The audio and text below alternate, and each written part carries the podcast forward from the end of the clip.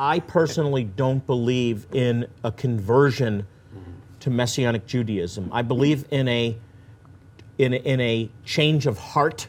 Conversion biblically is to turn about face and you're away from God and you turn towards God. So biblical conversion is a turning, but there's other turnings as well.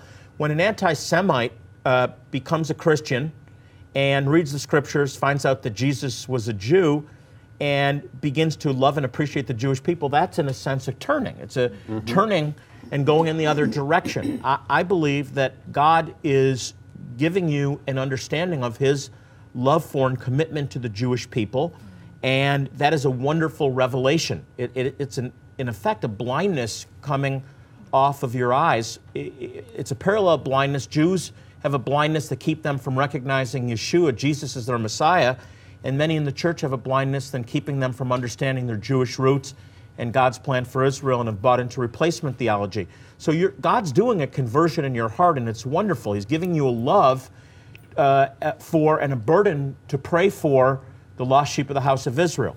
But as far as a conversion to Messianic Judaism, I don't think that that's biblically uh, supported at all. I think if you choose uh, to be part of a Messianic Jewish congregation or a fellowship that prays for Israel and the Jewish people, that's absolutely wonderful. Our message at Jewish Voice is not that the, the church uh, is following holidays that aren't of God or anything like that, but understanding that there, that there are forces at work uh, orchestrated by Satan that are keeping the church from, from understanding their debt of responsibility to provoke the Jewish people to jealousy, to pray for the salvation of Israel, mm-hmm. to understand that it's the restoration of the Jewish people and Israel crying out, Blessed is you comes in the name of the Lord, that's the final great act before Jesus returns, the final great outpouring. And that's our message at Jewish Voice. I think you're going through a, a, a conversion process right now by the Holy Spirit. And please do not feel like a second class citizen. We're one in the Messiah. Jew and Gentile are one and the same. We become one Jonathan. in Good. Him. And that's extremely important. There's no favorites with God.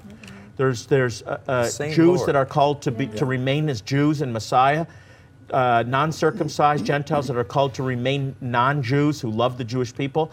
And frankly, that's in, for some Jewish people a greater testimony than Jews like me who be, or Jack or Rana who believe in Jesus to see adults who say, I love the Jewish people and I've embraced the Messiah of Israel, love the God of Israel, and Jewish people say, wow. That's, mm-hmm. that's interesting and, and mm-hmm. provokes them to jealousy. So keep up the good work.